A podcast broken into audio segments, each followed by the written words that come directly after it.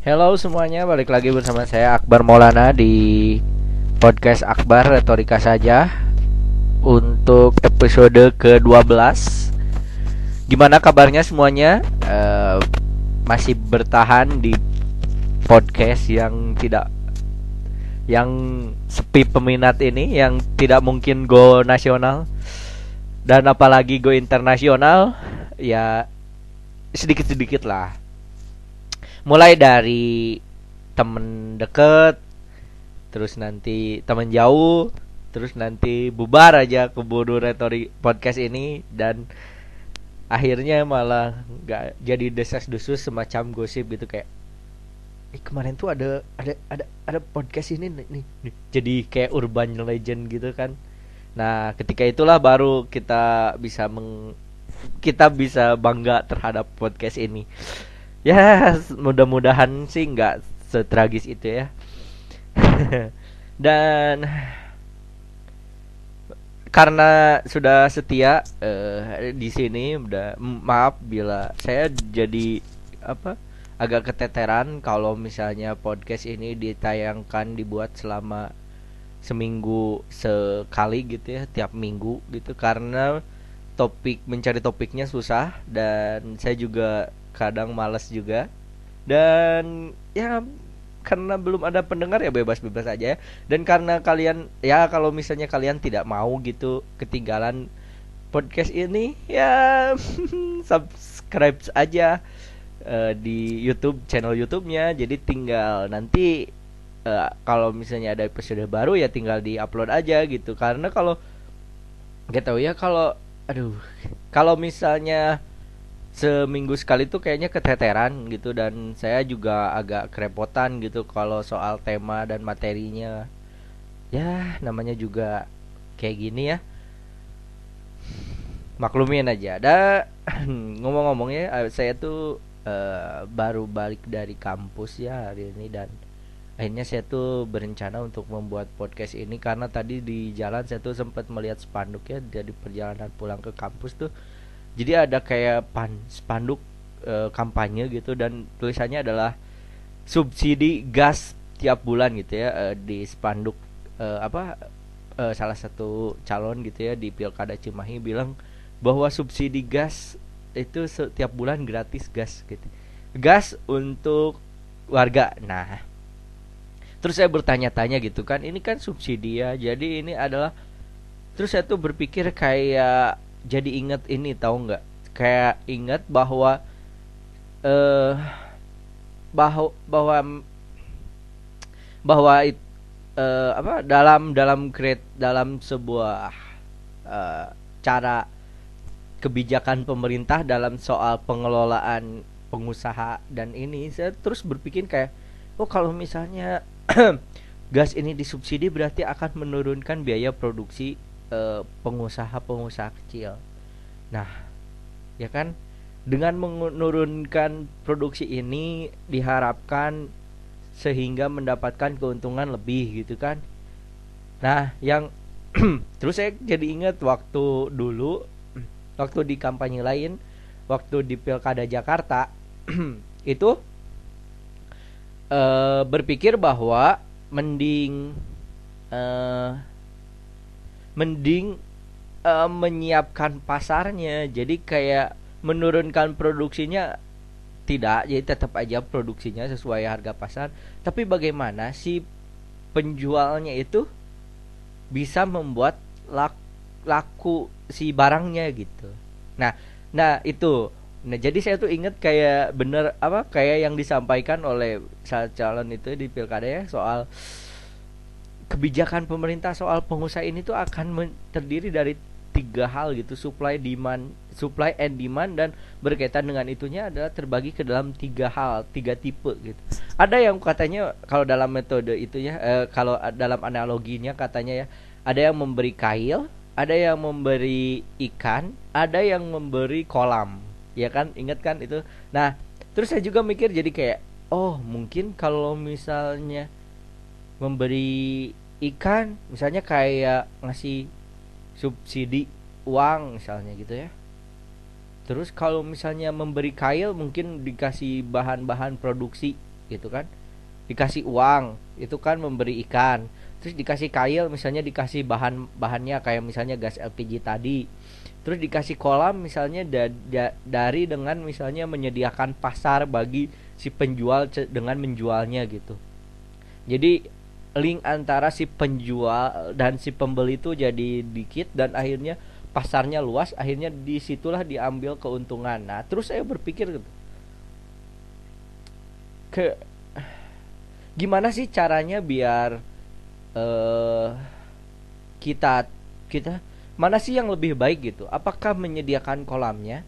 Jadi se sehingga kail dan ikan itu urusan warga urusan pengusaha kita hanya menyediakan pasar pengusaha atau kita juga ikut terlibat dalam menyediakan ikan dan kail gitu oke nah kata salah satu calon ya uh, ada yang mengatakan bahwa kolamnya juga kolam yang penting gitu. Jadi menyediakan pasarnya yang penting. Jadi pemerintah membuat kayak program untuk menyediakan pasar murah atau mungkin nanti akan ada apa penampilan-penampilan atau mungkin ketika ada pasar-pasar yang dadakan gitu disediakan oleh pemerintah dibuat dibuat regulasi agar memudahkan si orang ini bisa menjual di pasar internasional mungkin gitu. Itu kolamnya yang dibuat. Atau mungkin dengan menyediakan kailnya misalnya dengan menyubsidi benda setiap menyubsidi bahan produksi misalnya. Jadi kayak seorang penjual membutuhkan uh, alat-alat produksinya terus mahal. Nah misalnya disubsidi lah itu jadinya uh, subsidi ini gitu ya. Dan terus kemudian ada juga yang memberikan ikannya. Kayak memberikan uang gitu ya. Berikan uang gitu.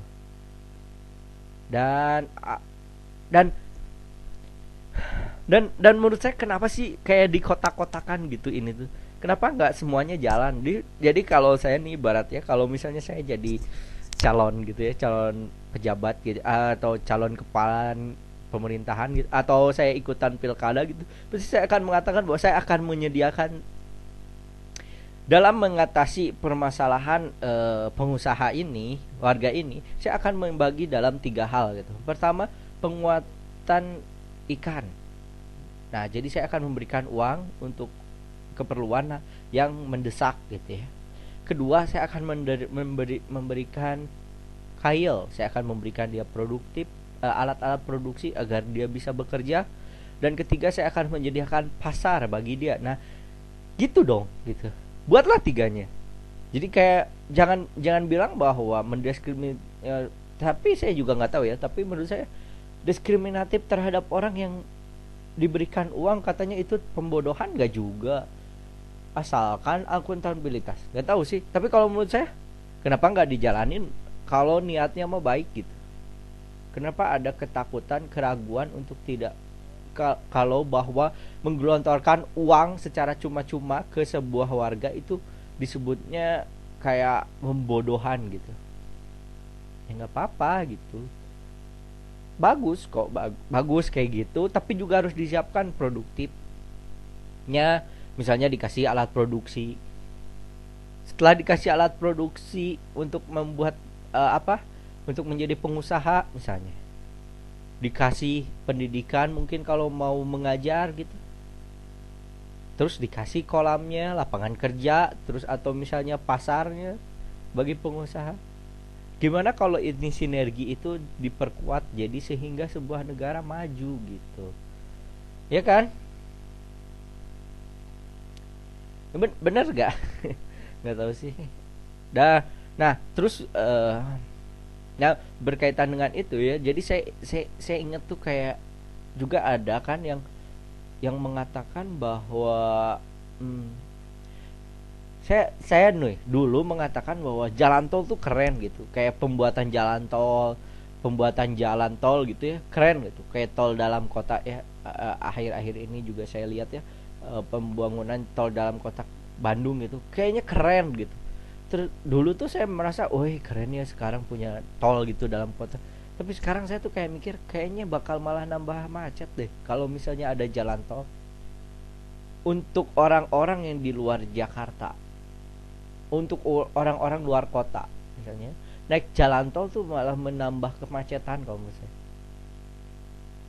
karena apa karena semakin menambah wawasan pada akhirnya bahwa jalan tol itu adalah justru menambah apa e, kendaraan pribadi yang keluar di jalan gitu jadi kalau misalnya ada jalan tol itu malah banyak mobil-mobil pribadi yang akan mengisi dan akhirnya malah nambah kemacetan gitu. Kalau menurut saya mending membuat jalan yang khusus untuk angkutan umum gitu. Jadi tidak tidak jalan tol dan termasuk ini. Jadi bagaimana caranya setiap kota di metropolitannya, setiap kota di di di Indonesia yang terkena macet udah berpikir gitu bahwa solusi dari padatnya penduduk itu bukan dengan menambah jalan tol gitu tapi dengan me membuat uh, transportasi massal gitu nah dulu tuh saya tuh berpikir bahwa oh keren ya. Mungkin dengan kemacetan eh dengan membuat pembangunan itu kayak selesai gitu kayak membuat flyover gitu kan kayak membuat flyover membuat jembatan ini apa membuat jalan tol membuat jembatan penyeberangan membuat apa uh, jalan untuk apa biar kereta api di bawah sementara kendaraan di atas gitu ya.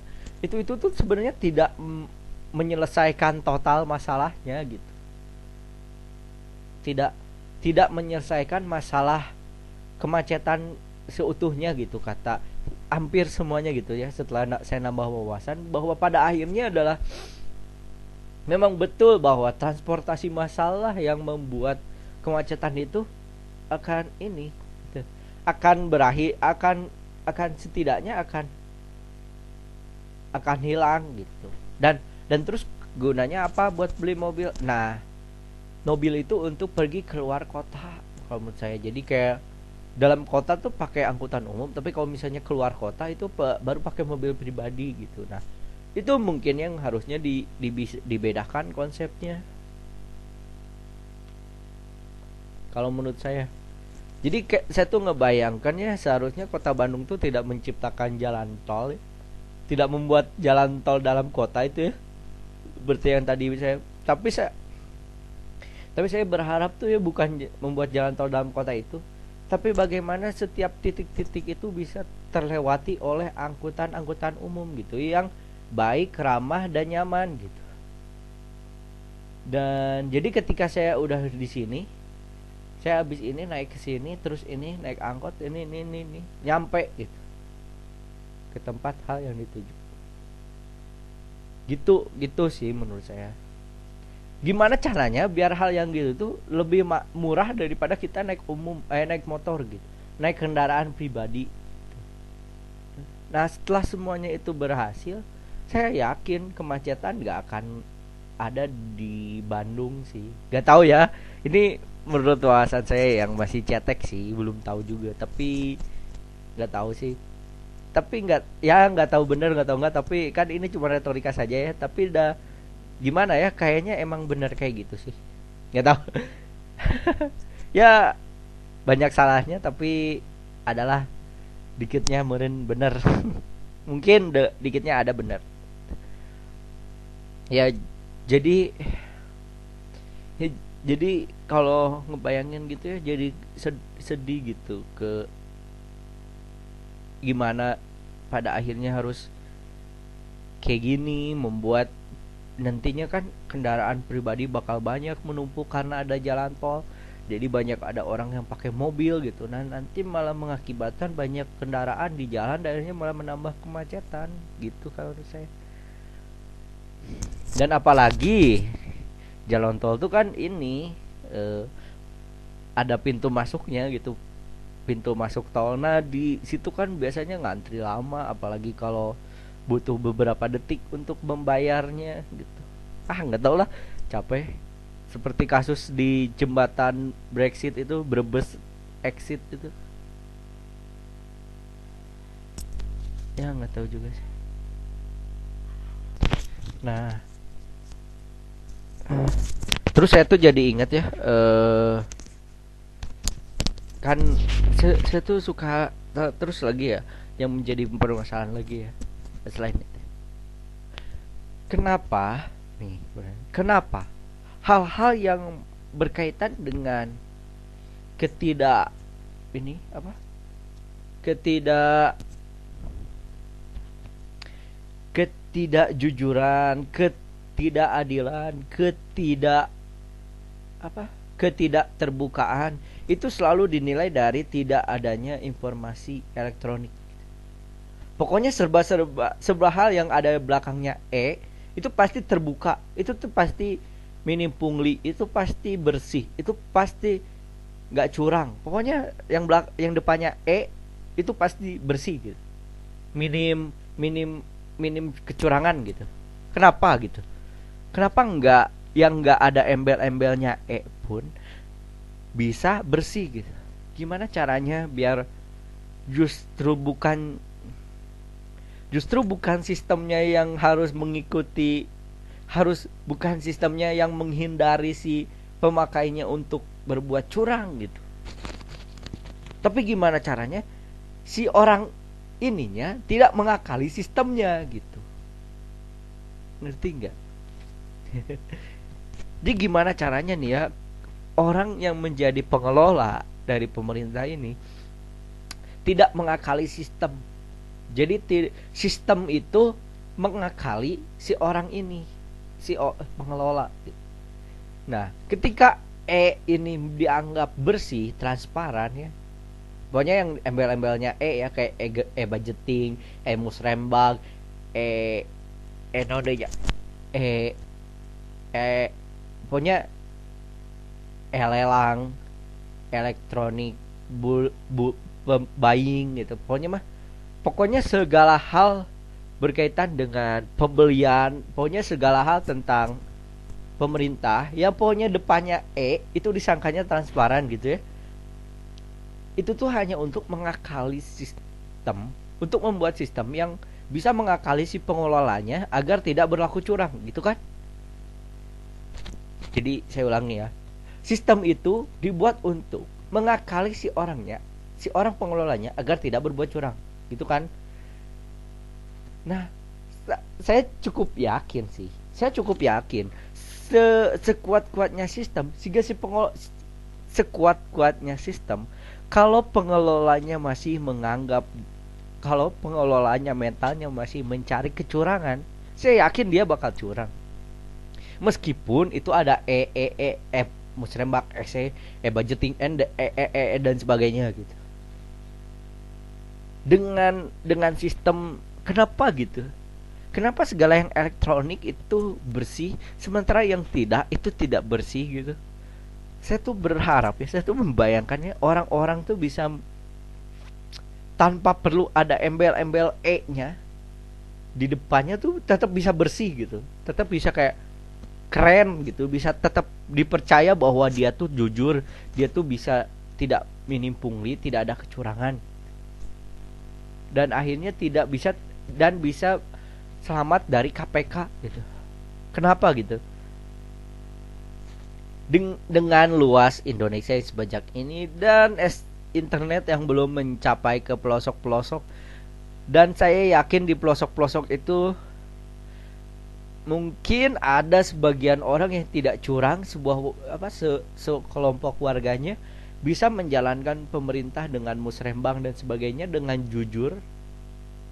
Kenapa hal-hal yang di kota nih ya bisa nggak sih kayak di daerah-daerah pelosok itu yang bisa jujur meskipun tidak ada embel-embel e di belakangnya, e di depannya, bisa nggak? Jadi saya tuh inginnya ya pemerintah itu ya jadi saya tuh ingin ngebayangin ya pejabat-pejabat di Indonesia tuh bagaimana menciptakan sebuah sebuah SDM yang bisa membuat sistem mau sejelek apa pun dia bisa menjalankan dengan baik gitu. Tidak berusaha untuk mengakali, untuk membuat kecurangan untuk keuntungan dirinya gitu. Dan bukan semuanya solusi dengan e e e depannya. Oke, saya juga bakal bikin kayak e ini gitu ya. Tapi apakah bakal mengikuti gitu. Apakah akan tetap bersih gitu? Kalau misalnya emang pada dasarnya si pengelola ini tuh curang gitu. Bisa aja kita mengembel-embelkan E di depannya terus kemudian malah jadi wah ini keren nih bersih bersih tahu taunya tetap aja kalau misalnya si pengelolanya curang bisa aja uh, apa ada pejabat gitu pura-pura aja eh saya membuat e, e, e elektronik ini elektronik ini elektronik ini elektronik KTP dan sebagainya itu untuk menghindari kecurangan. Weh, keren gitu ya.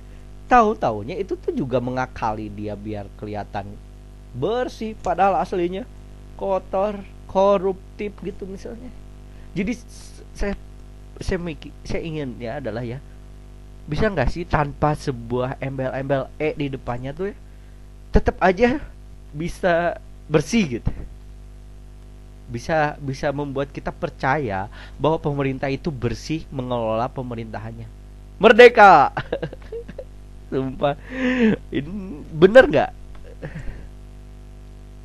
Ben bener saya saya yakin bener harusnya kayak gitu. Yang yang harus diperkuat tuh itunya gitu.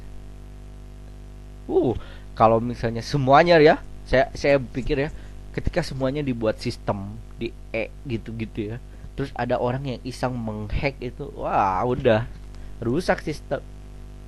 Karena yang pada akhirnya adalah yang membuat itu bukan sistemnya yang kuat tapi memperkuat si orangnya ini gitu. Sistem yang baik tidak akan berjalan kalau orang pengelola dan individu-individu yang berkaitan dengan itu tidak telah, tidak mengikutinya dengan baik gitu. Ya kan? Ya dong ya percuma. Ya kan? Gimana coba? Ya ya ya gitu menurut saya. Ya ya ya ya ya, ya sedih aja sih kalau misalnya semuanya serba elektronik elektronik. Kan emangnya nggak capek apa ngikutin elektronik elektronik. Dan ketika itu elektronik jadi tergantungan ke elektronik ke internet dan sebagainya itu wah dan semakin tidak mudah sih kalau misalnya saya tuh inginnya gimana caranya sistem yang tanpa elektronik juga bisa berjalan lancar gitu ya. Jadi uh, saya ingat perkataan idola saya uh, Andron Colby gitu ya mengatakan gini kayak Inilah yang terjadi kalau internet gratis tapi pendidikan belum gratis. Jadi kayak internet murah ini internet gratis murah gini membuat kita tuh jadi hal, -hal belajarnya tuh ke internet gitu dan melupakan sekolah gitu pendidikan yang apa yang tersistematis ter pokoknya terintegrasi terintegritas. Pokoknya sekolah yang dipercaya institusi untuk mengajarkan pendidikan memberikan pendidikan. Itunya yang yang harus gratis gitu kan. Bukan malah internetnya sekarang bukan semuanya serba elektronik. Terus kemudian kita warga Indonesia yang mungkin saya yakin ya hanya sebagian besar yang mengerti internet harus mengikuti itu dan kita mungkin nanti kebingungan gitu kalau misalnya serba elektronik elektronik gitu. Saya tuh ingin ya bagaimana sebuah bahwa supaya orang-orang tuh bisa bersih tanpa harus ada embel-embel elektroniknya di depannya.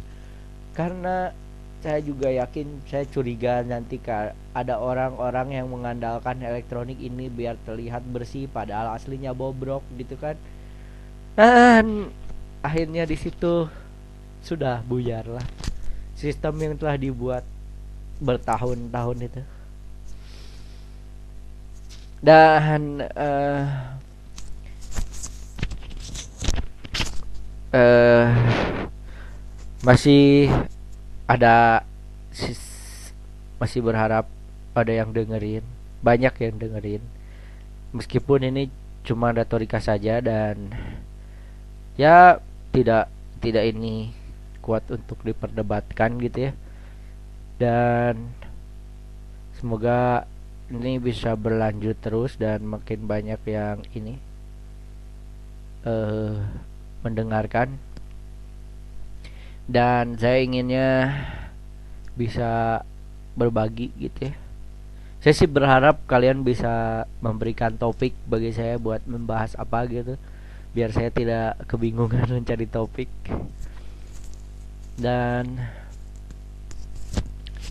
ini uh, adalah episode ke-12 dan udah ya segitu aja ya. Karena kayaknya nggak ada juga sih yang akan diomongin lagi.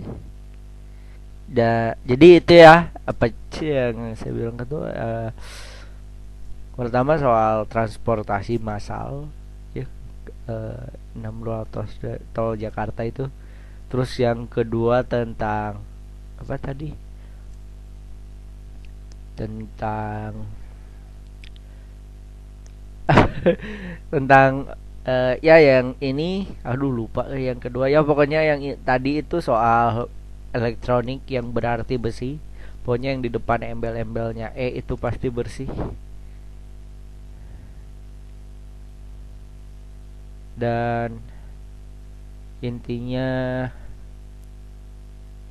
dan ah saya lupa ya pokoknya nantilah saya baca lagi ya pokoknya intinya balik lagi nanti di podcast Akbar ini yang berjudul retorika saja karena semua ini hanyalah retorika saja.